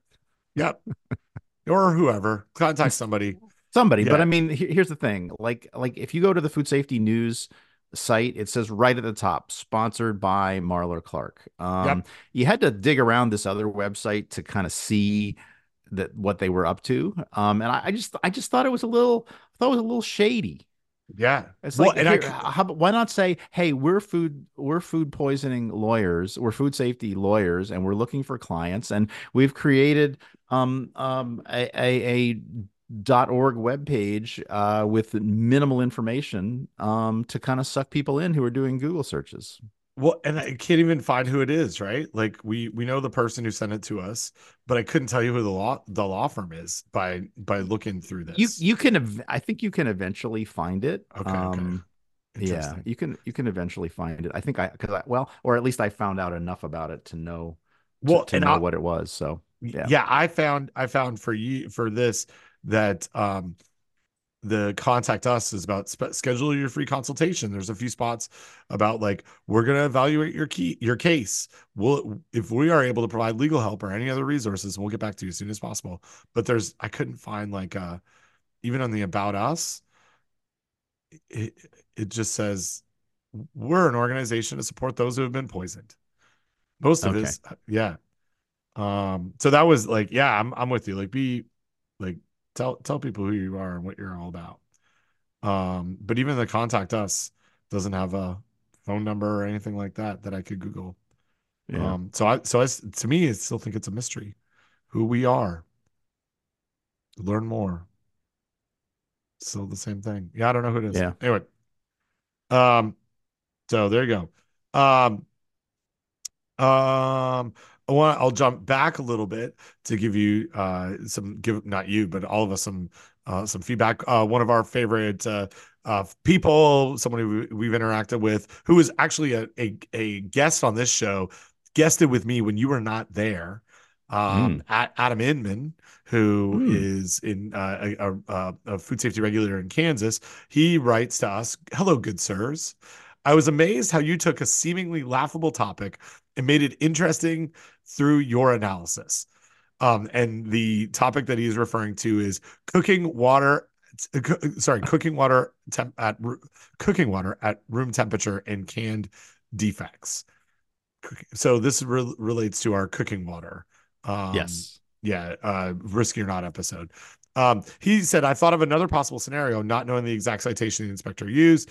I bet there was a ladle in the pot of water, and the inspector cited 3 304.12 in use utensils between use storage. And he highlights a part here of F of in a container of water, if the water is maintained at a temperature of at least 135 degrees and the container is cleaned out at a frequency specified under subparagraph 4 602.11, um, subpart D7. Um, and so, yeah, which we were not going to go to um, there. But he said, I think it reinforces the ongoing need for TCS or not TCS series we've collaborated on, which is a different show. We do risky or not, not TCS or not. Um, but uh, but Adam has asked us on, on numerous times to to uh, weigh in virtually and in person on is this a TCS food or not. Um, and so uh, very very cool. Um, And then he also gave us a great link to another fantastic um, guide from AFDO, the Association of Food Drug Officials, related to dents of unknown temporal occurrence. Um, and uh, so we he will we will link to that as well. So two episodes um, that um, that uh, that we that we talked about. Uh, a couple things. Thanks for the follow up from Adam. Yeah, thanks, Adam. Um, and then you put a couple things in here that I I want to know about. Mhm. Um, so one is, and, and this is the part of the episode where where hopefully you say, Oh yeah, I remember why I put that in there. Or you could say, I, I don't remember why, but let's talk about it. So so there's a uh an article uh, from digitalguardian.com blog about mitigating insider risk in the food and agriculture sector, which references a new guide that helps uh, organizations in the food and agriculture sector identify critical assets and defend against insider threats. And I think this is, pro- and then the guide you also um, linked to, I think this is probably linked linked to our ongoing discussion of um, cinnamon and and maybe other ingredients having heavy metals um, in them, including including lead and uh, something else. I can't remember exactly what the other he- heavy metal was, but is that is that ringing a bell for you? Sorry, well, there's a couple of different things in here. Which one are you talking about? I, the mitigating insider risk in the food and agriculture oh, no, sector? No, oh, no. So if you look at if you look at the link just above that, it is an email from friend of the show, Jason, who remember we, oh. we had, this was follow up to our uh our pants with pockets risky i think risky or yes. not um and so we had asked uh, we had asked him for uh, more information and he provided us with those links to those to those documents. So oh well go. is uh that is what it is in reference to and we'll we'll put links. So this is again information on um uh basically yeah um uh insider risk mitigation and then uh, a press release so on this on the same and we will we will link to both of those. Gotcha gotcha gotcha. Um and uh yeah okay good. And it's a cool little little guide um that uh that i think would be help would be useful eh, for those certainly in the food processing area but anywhere where someone might walk into your facility and uh, or already exist in your facility who might want to put something in food for um uh you know maybe to hurt you or to hurt some other people. So um yeah um, then we got some cool feedback um from let's see here. Sorry, I'm closing out some some other things. Um this deep, one deep state, right? Deep state, yeah, yeah, yeah. Um, but I now I'm clicking on the wrong thing. Yeah, and right. so so deep deep state writes. I thought you guys would find the discussion on lead in cinnamon interesting, and it is a uh, a web page I have never heard of. Oh, it's a Substack uh, called the Rotten Apple, Yeah. um, and it says uh, heavy metal takeaways, and so it it it goes through the cinnamon uh, lead levels. Um, uh, with and again, it's described in parentheses, big scary numbers plus takeaways for food professionals. And so it it talks about this uh, lead in cinnamon in applesauce um, that that happened just around the the holiday time, and these are just crazy crazy levels of lead, um, and trying to figure out why and where it came from. And they do a little bit of uh, risk communication in terms of showing us grids and the concentrations, which may or may not be helpful. Uh, but really, um, just just the more I learn about this whole lead and cinnamon thing, the more fascinating I am, uh, fascinated I am with it. And again, it's deliberate contamination, people adding things like lead chromate, lead chromate um, to improve the color of things. And also it's lead chromate. So it's heavy. So if you sell by weight, um, you make it look good and you add some weight. Um, and, uh, but also it gives people lead poisoning. So maybe not a good idea. Yep. Yep. Yep. Yep. Um, and just as a follow up on on that, uh, something that we we got an email also from um, a listener uh, to the show, um, um, uh, Carol, who who uh, often will will send us cool stuff. Um, she she said uh, lead has a sweet taste, and cinnamon is definitely not sweet. Would not be surprised if a dishonest food producer used cheap lead compounds such as lead acetate to sweeten the cinnamon flavored applesauce. They get a sweet taste without adding sucrose, and it can be labeled no sugar added. Um, and then uh, Uh, well, yep. I yeah, I mean, yep. I appreciate the point, but I don't think that's why it's being done. Because you, yes, you can say no sugar added, um, but you would have to say lead chromate added, um, which would, you know, right. So, I mean, I, I yeah, I, I, I- mean, it's an interesting hypothesis. I, I don't think it's correct though. But I, Yeah. but I appreciate the the thought, and I did And- not know that lead was sweet, which might explain why kid kids eat uh, lead paint chips. Yeah, yeah. Well, and and i again, it could be um a situation where um yeah they're not they're not labeled if they're going to do that they might not be labeling it um is what I kind of Right. thought about it as well. Right. Um and then um she also that's true. Yeah. yeah. She also said lead deposits around the world can vary in uh in their stable le- lead isotope composition. Um, for decades, stable lead isotope fingerprinting has been used to distinguish among the sources of lead, um, which I thought, thought was really, really fascinating, right? Like not Yeah. all lead is lead. So Yeah. uh, she said a tragic recent example of pediatric uh, fatality from eating sweet tasting lead paint chips in the case of a Sudanese child in New Hampshire. Stable lead isotope finger, fingerprinting of lead segments in her hair showed she was um, uh, poisoned with lead in the U.S. and not Sudan.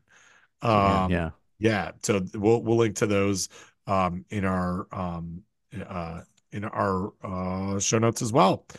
Um, so yeah, just a thanks for as always, thanks for those who uh, um, to send us send us stuff uh, via via follow up. Um, that's all. Yeah. What else? What else? What else you got?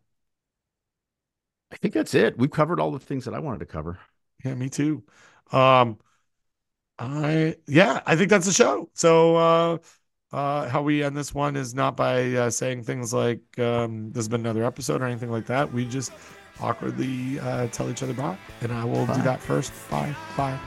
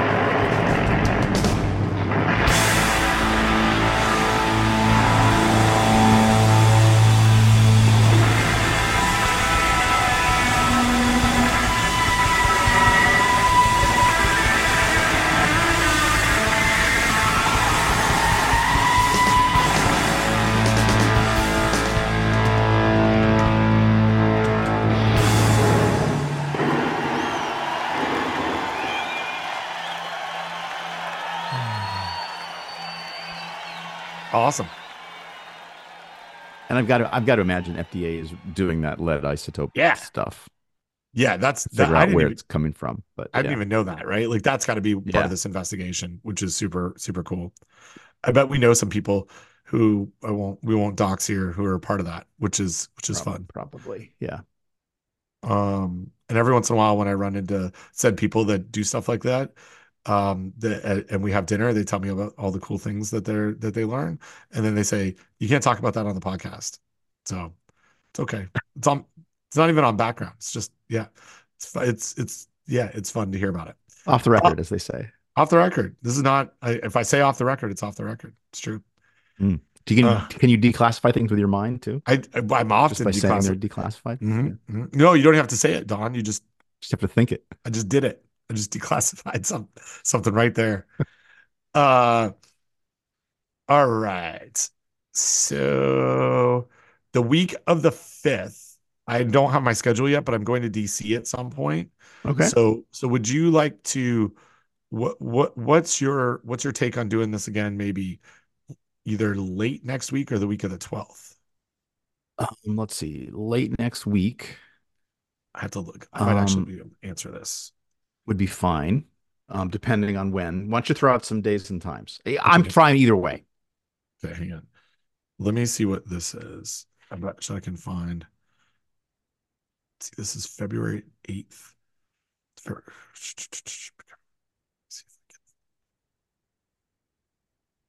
Because it's also um virtual. Why can't you put shouldn't people put an agenda up? Oh, I hate that. Like, please come and do this thing, but I won't tell you when. Yeah, or yeah, or it's one of these three days, right? And so, um, oh come on. Well, anyway, um, updates. Maybe it's in here.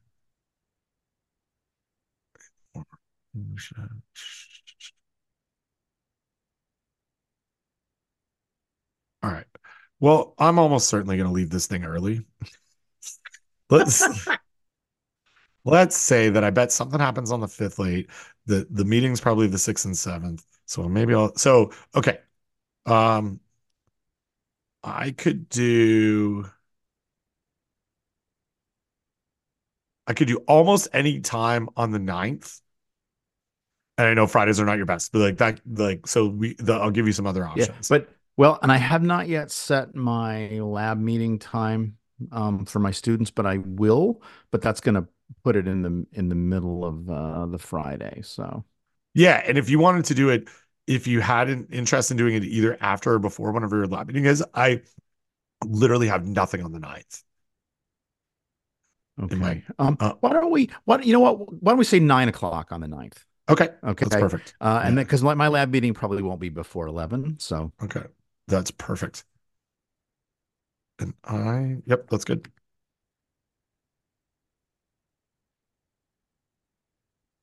Sweet, done. Um, and then we are okay. So we've got the ninth. So there, we're we're on our two week, and then we do risky or not some point, right? This week, maybe.